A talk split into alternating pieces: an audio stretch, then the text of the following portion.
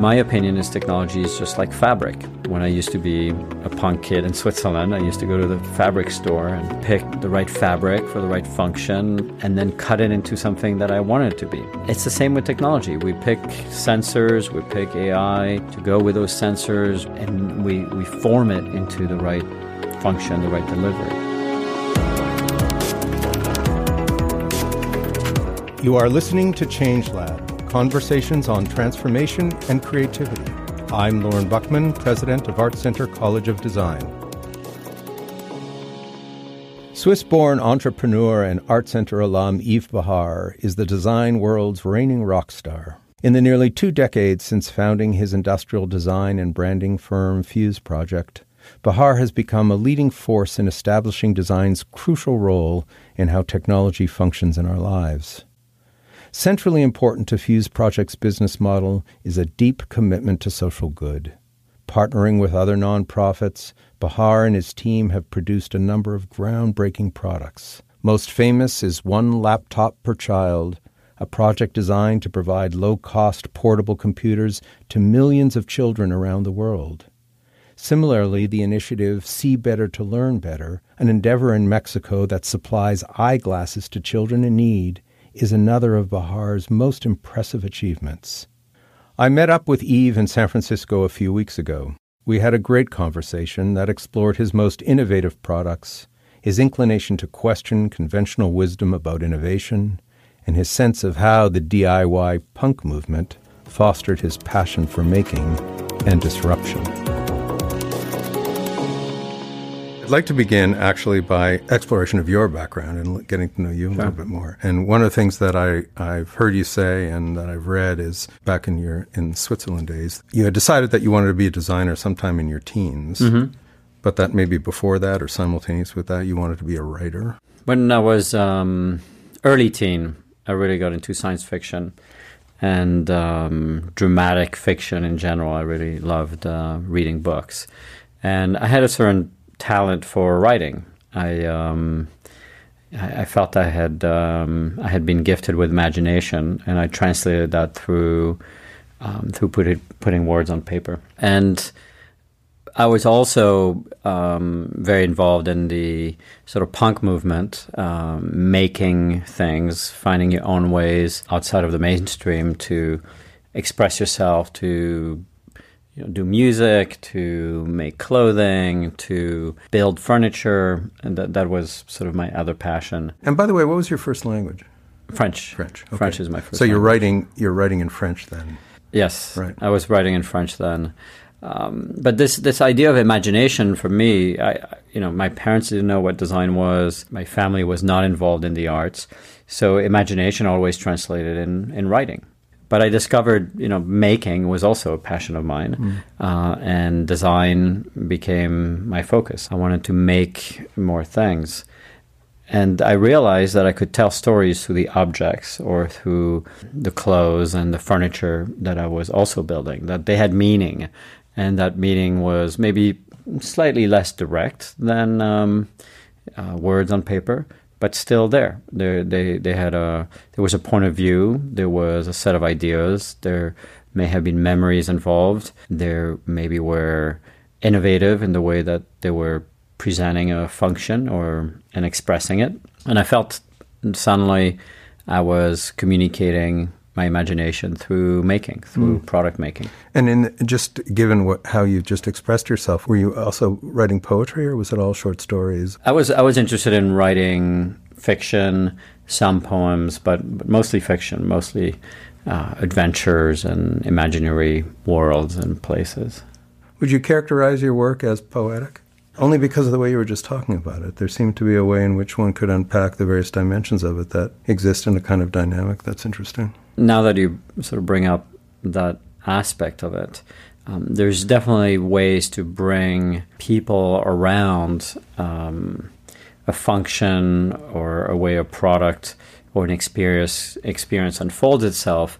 Um, there are ways to bring people around it that are um, maybe more poetic, more about using emotions, more about, about uh, suggesting things, more mm-hmm. about addressing them in ways mm-hmm. that uh, speaks to them personally. Mm-hmm. And I think that's maybe what poetry does. It connects in a human way. And I, that's what I believe design should do. It, right. it should always connect in a human way. First. Right, and it brings something inside of you alive. Right. I mean, that's something that I often say is is if you treat your customers, you know, as smart and intelligent, um, you they will get something different out of the experience rather than to be brought about and treated, you know, in a way that that um, maybe less suggestive and less um, um, less human. You know, yeah, yeah. treating them like customers rather than treating them like human yeah, beings. Yeah, yeah. I want to go back though to who you were as a child a little bit more. The stories that a lot of our Art Center alum in particular tell of who they were as kids and the kind of creative spirit that they carried is always fascinating to me. So the question is a little different from the one I asked earlier, and it's more to the point of what do you remember about yourself as as a creative child? What do you what do you remember about your own creative spirit as a child? I think what I remember from being a kid in Switzerland is that Switzerland was very constraining. Um, you were expected to act and to dress and to have a very kind of narrow set of aspirations in many ways. So part of part of the way I felt was there must be a different way. There must be mm. a way that isn't just self-contained within the mountains that surrounded me at the time, uh, the Alps, essentially. There must be a way to see beyond just a, a culture that felt set in its ways. Um, so there was definitely a, a bit of a revolt. Um, there was also uh, a lot of romanticizing in a way uh, of what else, you know, what else I could do, what else it could be. Um, and I really poured myself um, heart and soul into um, into making, into drawing. I wasn't particularly good at it um, when I started in um, drawing more intensely. Maybe when I was 12, 13, 14, my friends were very talented. They had much more innate drawing skills. They were good craftsmen. They were um, they were far ahead of me, and it took just a lot of work. It took from the age of I would say 15, 16 to the age of 24, 25, a good like nine, 10 years for me to apply myself every single day.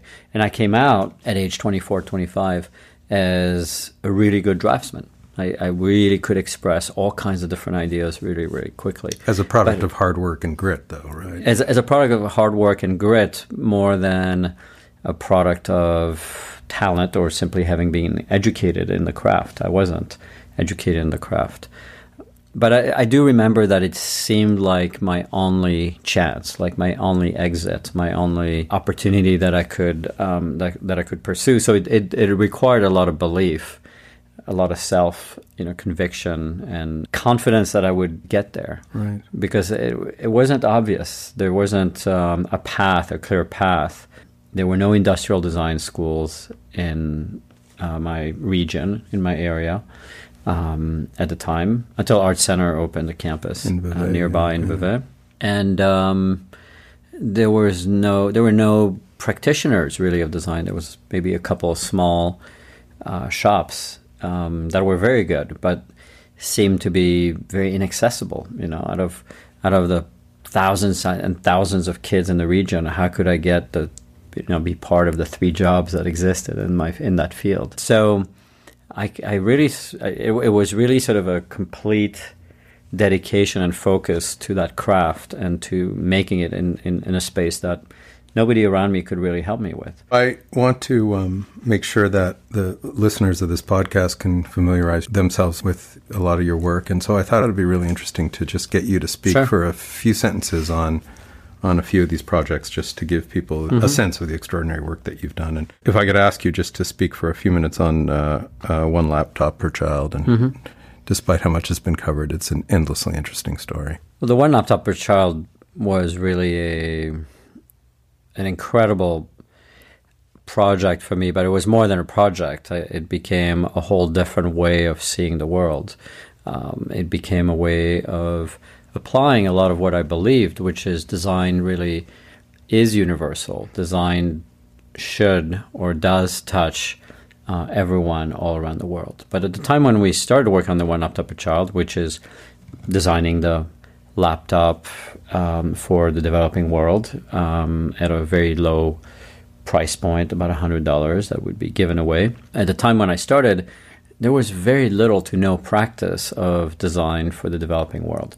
Um, you know, design was seen as a bit of luxury, uh, was seen as um, a decorative kind of fancy element, but you know, not really one that would uh, save lives or bring education to um, mm. to uh, to millions of kids. It was an incredible um, project at a time when technology was um, growing in the um, in the sort of hearts and minds of everyone. At a time when technology was becoming uh, something that we would carry around that we had in our homes. And Nicholas Negroponte in the MIT Media Lab said, "Well, um, this is this is a technology. You know, the right uh, to education is something that should really go to everyone." Right. And so it was a very contradictory um, step that they were taking, and that wasn't particularly supported by the big uh, computer industry, which um, I was formed in by um, you know after I worked in Silicon Valley for a few years, um, and so we became contrarians in the field. And how many are how many have been distributed?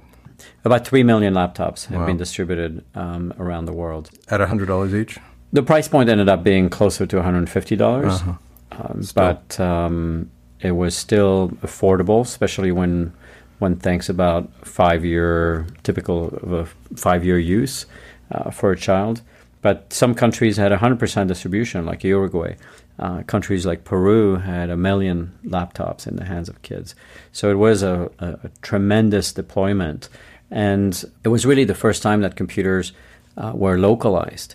Um, we could change the keyboard easily. The keyboard was made out of a single uh, piece of rubber, so one could sil- uh, silk screen a different language um, you know, on a keyboard, for example. And so it was localized uh, both through the software and through the hardware, um, and always adapted to the culture and um, the teachings of, of the region. Great. And for our listeners who are interested, they can Google one laptop per child, and, and they can and they can see the visuals of it.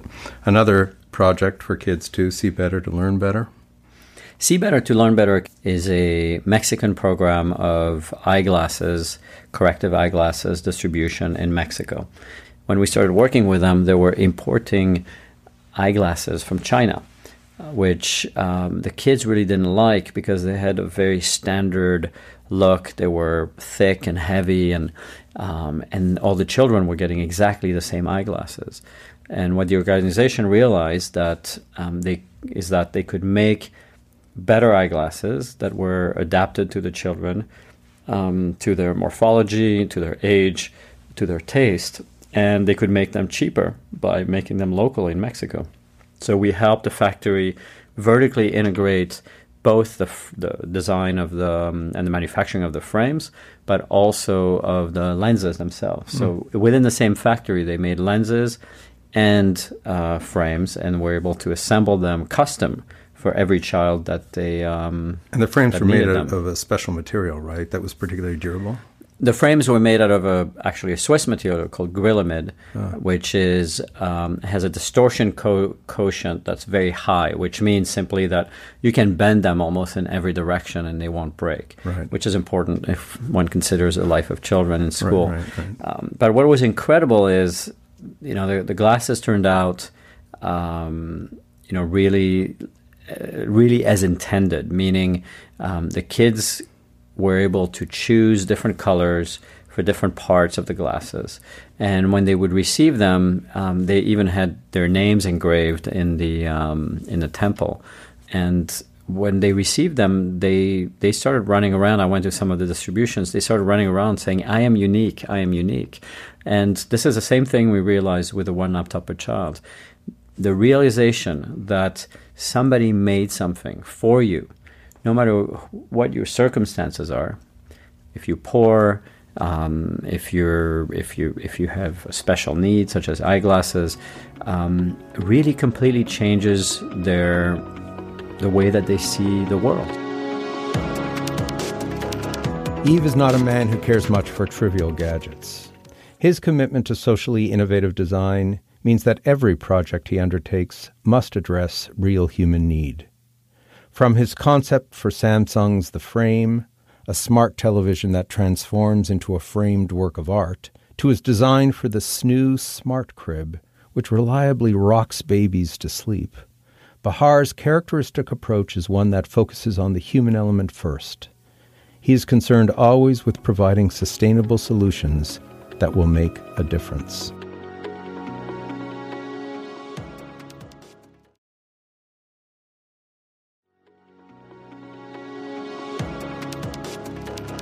Moving to more recent projects, the Aura powered suit. So, in the last few years, I've been very involved in projects that use robotics, um, that use AI, um, and specifically for communities that, uh, in my opinion, need it the most um, babies and children, uh, the elderly. And one of the latest projects is, is called the Aura Powered Suit, which um, was designed for a startup named Superflex. It's an offshoot of SRI. SRI is one of the most innovative labs that have brought us a lot of the technologies that we have today, including Siri. And this suit is what I call Muscle 2.0, which allows the elderly to be able to stand up and move around and stay upright. Um, so it has motors, it has sensors, um, it has batteries, which are integrated in an undergarment. So rather than building something that's an exoskeleton that mm-hmm. makes it look like you need help, that makes it look like. Um, Which has been typical with these kinds of projects to date, right? Yes. So to date, uh, um, exoskeletons exist, and they, you know, they tend to be very visible and to advertise, you know, the condition that you right. may have. You know, what Superflex does, it takes a, a, different view, which is that your clothing could be powered, and um, through that power, um, we help uh, people get up and stand down and um, or stay upright and have conversations and really stay in the world. And what is the technology? Is it a, a kind of stimulation to the muscles that comes from the, the suit? What is the, what, what's actually going on? What's going on is actually really simple. We have cables um, that are following uh, your muscles, lumbar muscles, back muscles, uh, thigh, and those cables are tensioned or released by motors uh, mm. that are attached mm. um, uh, to, to, to the garments themselves, right. therefore helping motions and mobility. And we can deliver as much as 80% power needed, for example, to get up. Wow. All right, one more. You know, my, my kids haven't been infants for a long time. They're in their 20s now, but mm-hmm. uh, boy, I could have used a lot of help. Um, mm-hmm. And so I'm interested in the Snoo Smart Sleeper. Yeah. Um, and if you could talk about sure. what that is and what you're trying to do with that. The Snoo Smart Sleeper is essentially a robot that takes care of your baby. But when I say that, and I said that for about five years while we were working on it, um, people get scared. Their impression is, oh, it must be some articulated humanoid like robot that's going to hold my baby for me. Um, some mechanical it, monster that's going to hold it. exactly yeah. some some Hollywood version, and um, it, it couldn't be further further away from that. Um, it's a beautiful bassinet, and it starts to move. Uh, it starts to deliver certain reflexes that help babies stay asleep. Uh, and by doing so, we uh, help the parents uh, get get a little more sleep. Lack of sleep uh, for parents, for, for new parents, is actually a huge issue. There's Tell me about health uh, health issues. Yeah. Um, you know. Um, too many visits to the doctors, postpartum. Um, there's just um, it's, it's it, it is actually a, a big health uh, national health issue.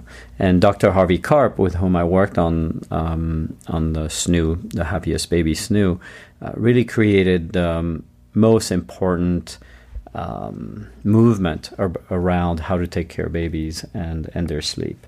And what this, what Snoo does is essentially deliver uh, some of the reflexes that will keep babies asleep or help them fall asleep. Well, I can't, of course, um, none of us can speak for the experience of the infant, but I can certainly speak from the experience of a parent who, who had moments of desperation for, for more sleep. And Well, I've tested know. those on my babies. and? Having had about six years of um, development and different types of prototypes, it got improved over time and it really, really works. It's, um, wow. it's incredible. Wow, it's revolutionary, really. I mean, it's amazing. I mean, these are all such beautiful stories. And if you wanted to extrapolate from those specific examples that we just covered, a couple of key principles about mm-hmm. your work or how you think about the work or how you engage with, as you you reference so much, the human element and in the work that you do, I just wanted to open that up to mm-hmm. you a lot of what binds this work together for me is this idea that um, you know really design starts with a human with a human factor. Um, it really starts with telling a story. Sometimes that you know can be difficult. How do you tell parents that um, they can get help through a robot? How do you deliver a kind of function, such as a physical function, in the case of Superflex and the Aura suit? How do you come into people's lives with at the needs level, but you do so in a way that really fits within their lives, that doesn't disrupt their environment, um, that doesn't disrupt how they dress or their decor in their home. Um, in fact, that enhances it. Mm. And consumers want it all. They want the function, they want to purchase something from the right company with the right ideas that treats them in the right way, um, they want beauty how do we deliver on all these different metrics mm-hmm. um, is is um, really part of what makes this this job challenging, but also incredibly rewarding. I read recently a piece that you spoke of the you know, certain principles of design at mm-hmm. the ADO Design Festival in Brooklyn, mm-hmm. and one of the things I was r- really interested in was how you're wrestling with certain kinds of ethical or moral issues that are associated, particularly with AI, with mm-hmm. artificial intelligence, with robotics.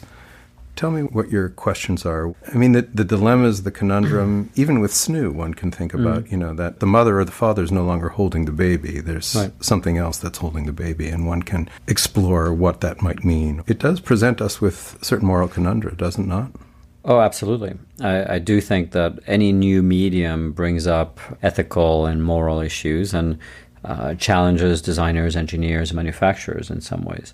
You know, I wonder if um, if we're not taking enough time to consider those, mm. um, to explore those. And uh, I never wanted personally, I never wanted to create principles of design, but this these new tools that have been a part of my studio um, at least for the last 15 plus years, uh, tools of technology, tools of AI, smart environments, robotics, I realized that they are essentially changing the character of the objects around us. Um, you know, the, the, the, principles that Dieter Rams or uh, George Nelson did set out for designers um, are great, but they're not considering new aspects that these technologies mm-hmm, um, right. are, are, are, creating. Right. And so I really felt it was important to start to think about um, new principles of design in this era of AI, robotics, and smart environments. Um, and that you know that I'm not saying that they're set in stone. In fact, I'm I'm always um, uh, the first one to point at the fact that this is new, and um, you know those principles probably will will evolve over time. Well, I applaud you hugely for asking the question. I think it's absolutely imperative that we do. Is there a specific example of a dilemma that you've wrestled with? Especially concerning something like AI, I think. Mm-hmm. I wrestle with the exact same questions, whether it's in my everyday life or in my professional life. You know, I, I have a family life and I don't like the fact that I'm constantly distracted by technology. At the same time, I recognize that we're not going to give up the information that technology affords us. This has become part of our lives, and we're, for the most part, better for it. But in my home environment and in other places, um, I don't want technology to take over my life. I don't want it to distract me from the interactions with other humans. I don't want it to be something that that uh, sort of a, an element that takes me away from my humanity. For example, I mean, some of the principles um, are there around, um, you know, serving certain needs without uh, creating emotional dependency. Um, while we solve certain certain needs for parents or for the elderly, um, I think that we also want to make sure that the technology stays uh, independent of um, the emotional. Uh, or doesn't eclipse the human touch or the exactly. human interaction or the engagement. Exactly. That, right. Um, so so you know it's it's very easy to render things to be very cute and very human like um, or or animal like. It's something that um, other industries have done. Um, but I do I do think for us designers, it's much more important to to render the right emotional relationship between user and um, and product and AI, but not to to um, to render people dependent on it, for example. In a specific way, I'm also interested in your sense of how AI grows as you use it and Right. g- gathers up information, Right. So this is something that I've which is had- both wonderful and terrifying. Exactly. Well, this is a first row experience for me um, in the last um, six or seven years.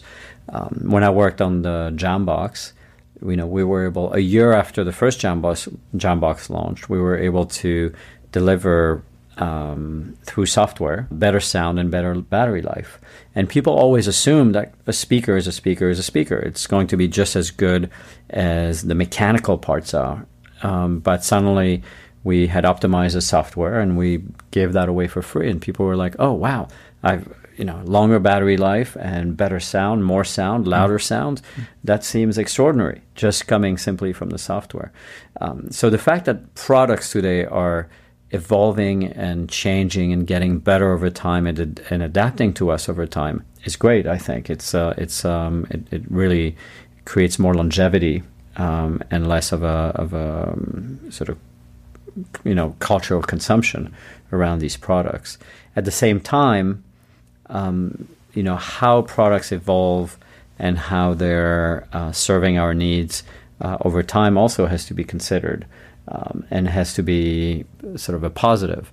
Um, you wouldn't want to have a product that helps you with a certain task for a while and then uh, takes you in a completely different direction um, or or distracts you from from that original task for other reasons, which could be commercial uh, and others. So that's certainly one of the advantages of technology. But what happens to those smart products around you over time is something to be considered. Right. And I suppose you can understand it on different levels too. Um, and lots of books are being written about this too, about how technology is learning about us and responding to and gathering data in a very specific kind of way mm-hmm. on the huge corporate level and on the, sm- the small device level too, right? Mm-hmm. And whether or not that goes to the very fear you were articulating earlier about the replacement of the human element is the mm-hmm. technology gathering the data, right? Yeah, I, I'm really of two minds there because on the one hand, I want to get people off their screens. Um, I, you know, controlling the world around me, for example, in my home life,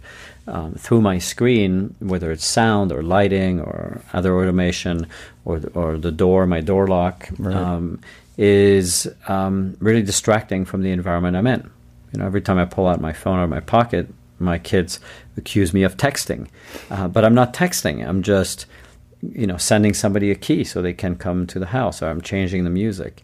Um, so getting people off that type of interaction is great, and that means that we need to predict human behavior, and to predict human behavior, we need those those those technologies. At the same time, you know, humans. The, the human choice and human decision making should never be replaced by an AI, Right. um, and so we're we're in between these two notions, one utopian, the other one dystopian. Um, we have we have to navigate and deliver the right products and the right culture within those companies. So so so that continues to be the case over time. Well, I applaud your leadership in asking the questions. And I think that, you know, as president of an art and design college, I am always encouraging that that kind of critical sensibility be brought mm-hmm. to the work we're doing, lest we simply be caught up in the wonder of the magic without understanding how it does impact us as human beings. Absolutely. I mean, it's it's so interesting to me that you know it's sim- those are simply tools. I mean, technology for me is just a tool. People seem to look at technology as if it's something that's imposed upon them or some sort of liberator of uh, you know the, the, the views on technology tend to be extreme, positive and negative. Um, but my opinion is technology is just like fabric when I used to be a punk kid in Switzerland, I used to go to the fabric store and pick um, the right fabric for the right function, the right thread count, uh, the right look and feel, um, and then cut it into something that I want it to be, whether it's a pillow or whether it's a, a you know a jacket or a Yeah, shirt yeah. Um, it's the same with technology. We pick sensors, we pick AI to go with those sensors. We we um, and and we we form it into um, into the right function, the right delivery. Um, I, th- I think that's the way we should see it, is that we we are the master of it rather than the other way around. Right. Though it can master us. And that's what you're raising. I think that's so important. There is a dark side. It can distract, it can pull us out of our lives. Absolutely. And I think your warning is really well taken. and and you know my struggle with with technology in general is expressed directly in the work that I do, whether it's companies I work with and I guide them towards certain projects, or companies that I start. Um, one recent example is um, is Samsung and Samsung the Frame, which is a new type of screen. Um, you could call it a TV because you can use Looks it like as a a TV, TV. looks like a monitor, Looks like it looks like a TV, um, unless there's art on it, and then you have absolutely no idea that it's a TV. So it's a Just television. looks like a framed piece of art. Exactly. It's it's it's hiding in plain sight. But the way I looked at Mm-hmm. it was, well, we've had, you know, 50, 60 plus years of television as a technology, whether as a tube or as a flat screen, as a curved screen, it doesn't matter. Um, that always looks black when it's off, and it takes up room in my life. You know, it, it's visual clutter. It's people live in smaller and smaller environments, and they tend to want to have um, their own taste and you know on, on on on the wall. And you have this piece of technology that's sitting there black like a void. And the um, this is this was initiated by our studio. We have a we have a long term um, you know relationship with with Samsung where you know we come up with ideas and we go execute it. You know we go execute them uh, with them but it required onboarding certain sensors on the television specifically to dim the images so they don't look backlit. Uh, and the result is extraordinary. I have people coming into my home i have people coming into my office and looking around and saying how great. There's no tv here. All you have is art.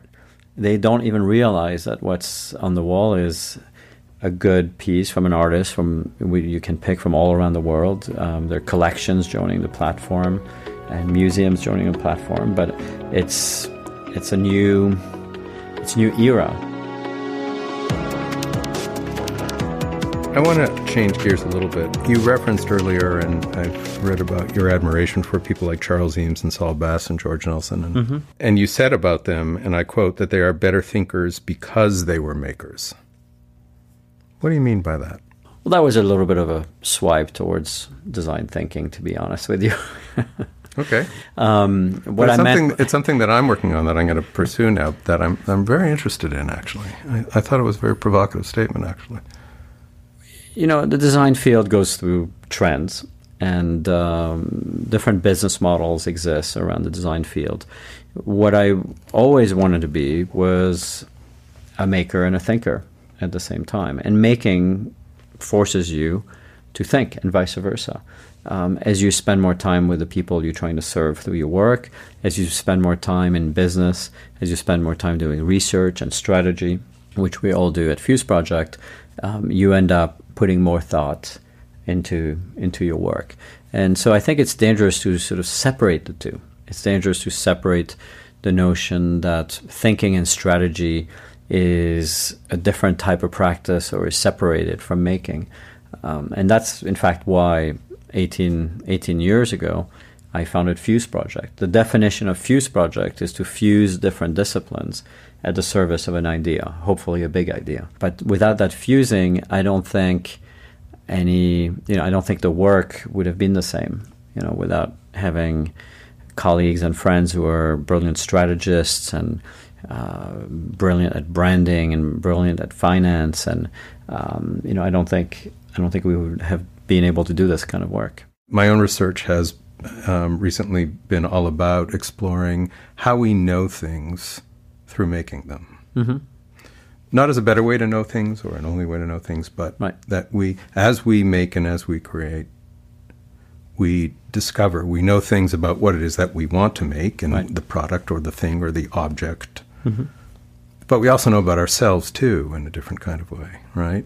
That we uh, access parts of ourselves and learn about ourselves as makers that we wouldn't be able to access otherwise. My favorite quote on that is Joan Didion, who said, I'd have no reason to write if I could access my thoughts in any other way. Mm-hmm. Does that notion make sense to you? It does make sense, and it's something that I practice every single day. If it wasn't for drawing the ideas down on paper, which which is still the best medium because that's how you, you, you can put the most amount of ideas in the shortest amount of time in this way.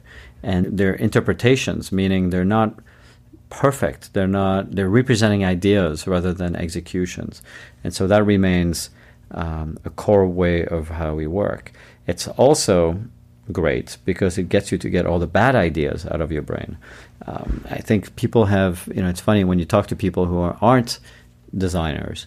They will tell you, well, you know, I've had this idea for 20 years about how this could be made better, or how this, about this new project or this new product, and you're like, well, if you had drawn it up, you would have realized very quickly that it's not such a good one. Mm-hmm. And part of drawing for me is expelling out of my brain all the bad ideas so that I can get to the good ones.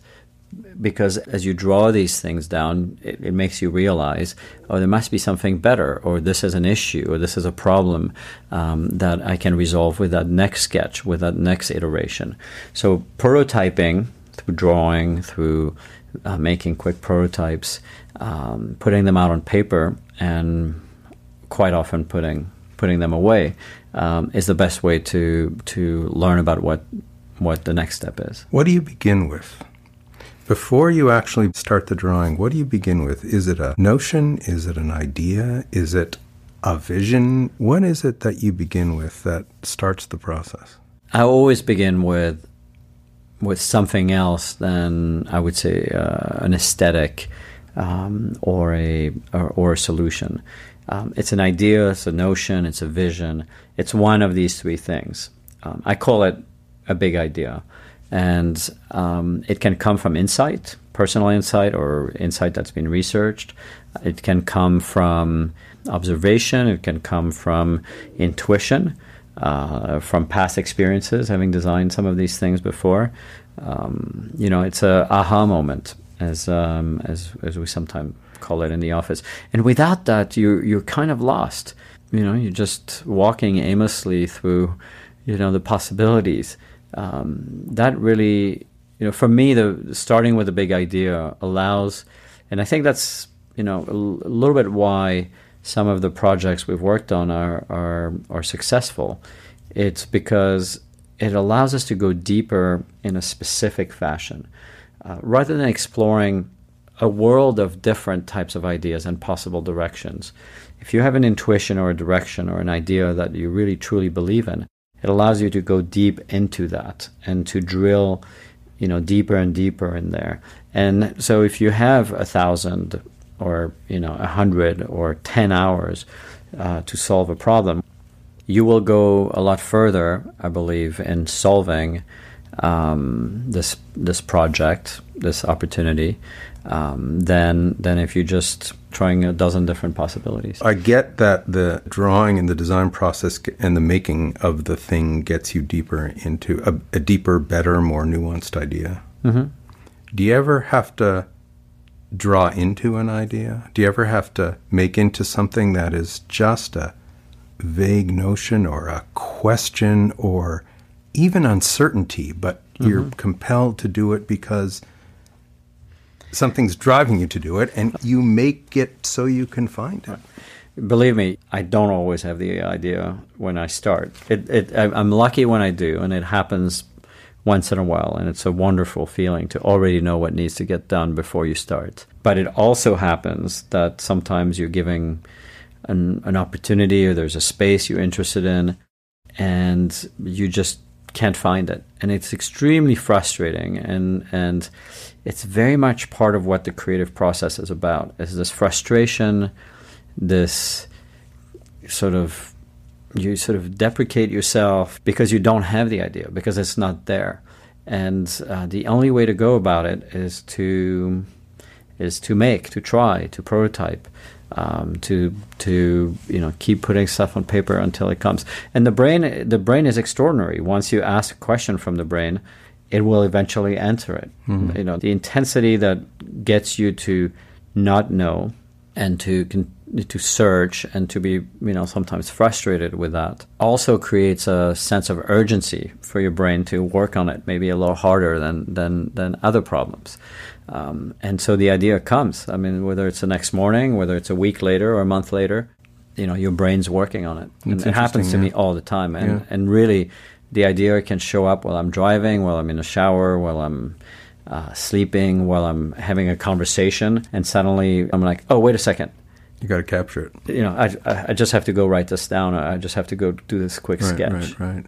You know, it's interesting as you speak. I'm trying to get definition around this, but we tend to think of artists and designers as having sort of holding great vision and working to manifest that vision, when in fact, often, not always, it's like you describe it. You know, and it's it's uh, the metaphor that comes to mind is that making is not so much you know divine in- inspiration as it is uh, natural selection, right? That you create mm-hmm. a lot of ideas along the way, you draw them out or you write them out mm-hmm. or whatever your medium, and the best ones and the strongest ones tend to survive and become become the thing, you know. That that's certainly true. I would I would say an, uh, an important element is to be to be tolerant about you know the ideas that are good and the ideas that are not so good that you come up with and to let some some natural selection happen, um, but but to really sort of um, believe in those in that top idea and that top thing you want to do. Believe in yourself, and go out and try it and build it because more often than not, people will be resistant to change. They will be resistant to the uniqueness or the difference that separates your idea from what's already out there. Um, and uh, part of it is to love the idea so much that you know the enthusiasm is visible, um, is something that that people can feel and keep, people can perceive. So I think it, there's a lot of love in that top idea. Yeah, there's, there's a, a, lot, there's, there, and there's a lot of wisdom there, Yves. I, I, and and and yet, for me, I'm also interested in when that idea is not really known to us until we make it. I agree. For example, in the in the case of the frame uh, for Samsung, the idea was an interface essentially. I, I wondered how would it look like if it automatically went from when I turn off the TV, if it automatically went back to art. How would that look? That moment where it goes from one to the next needed to be seamless and beautiful and not require any intervention, not require me to pick up the remote or to to to to instruct it to do so. But that that was an inspiration that um, I had to go through dozens and dozens of user experience mockups of uh, graphic, you know, UI UX mockups um, until until it was about right. I'm really interested in how you talk about change and the kind of change you create in the world. We talk a lot at Art Center about influencing change and see mm-hmm. it as core to our educational mission. And I'm interested in how you think about change, how you affect change in the world. I mean, think, I think a lot of our mm-hmm. conversation has given evidence that the change you create is remarkable, but it's more of a kind of your own personal sense of that and how you look at it and how it becomes part of the work that you do or the way you think about your work. Well, I see it in two ways. I see change in two ways. I see it as an opportunity to simply do what I love, which is showing new ways, new directions. But I also see it as a huge responsibility. I think that new technologies, I think that new sociological needs, uh, societal needs, all those can be ruined by bad design. If electric power, for example, or electric cars come about, and you do a bad job at it, which happened in the past, it takes 10, 20 years to you know for, for that industry to, to, to come back mm. you know if it's positioned in the wrong way if it's addressing the wrong clientele if it's ugly you know it just it it takes a really long time and so i think as a designer we have the power to make or break um, new industries and new technologies Um, and I think it's it's a it's a it's a key responsibility. If those opportunities go away, people people go unconvinced and and turn their backs on um, on things that are badly designed. So I'm excited because my principle is that simply design accelerates the adoption of new ideas, um, and we live in an era where people are open to new ideas. It's an extraordinary era. Um, people actually are interested in the next thing, how it works. And they're also very critical of it. So it has to be done right. Um, there's really no room for you know a bad business or a bad technology. They go away very very quickly. Right, right. And if you needed to give one art and design college president some advice on what his students ought to focus on at this point, given where technology is leading us, given mm-hmm. this horizon of change that you just outlined, is it products? Is it augmented reality? Is it soft goods? Is it wearables? Is it autonomous cars? Is it all of the above? I think experience is a key word. I think experience cuts through the noise, cuts through the annoyances, uh, the friction, as we call it, um, and also creates more, you know, better adoption um, of of anything, whether it's software and hardware. And experience, you know, really comes across everything. If if you know the experience is your brand. So um, you know the way the naming of your company, the the what it stands for, its uh, culture, you know, can't be good if the experience that you're delivering, software, hardware, um, or services, is, is a bad one. But I, I, think I think the experience is something that we can all work around. Uh, we can all work on.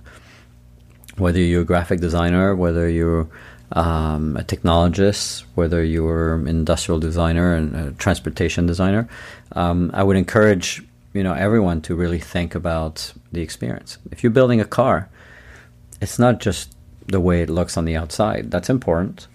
But what is this new experience? How are you going to deliver something new that I can be excited about? Which needs to be the the design process for the autonomous vehicles, right? That experience, that question mm-hmm. about experience that you're raising, needs to be at the center of that. And it is. Absolutely. It's an opportunity yeah. because the, the, experience of cars hasn't changed that much. And now there's an opportunity to, to make that experience completely new. Mm-hmm. Um, but it's, you know, I think experience is the one thing that, that uh, can't be bad anymore. I mean, it used to be you could sell people on a product and the experience could be average and it would still do well because people didn't talk because reviews weren't there because the internet wasn't around to register all the complaints. Um, um, but today um, if you're delivering a good experience you're probably doing decent design well, I'll certainly say that one thing that's great for the students at Art Center is to be able to be inspired by somebody like you. Um, and the, the things that we've covered today definitely the innate talent, but also the grit and the determination,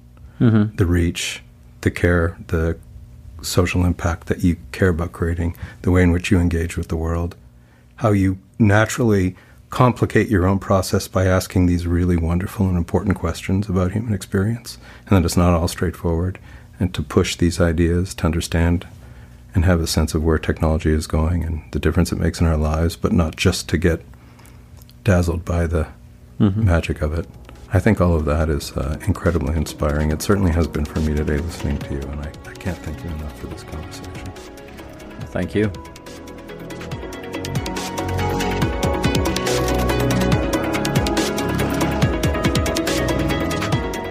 I hope you enjoyed this episode of Change Lab.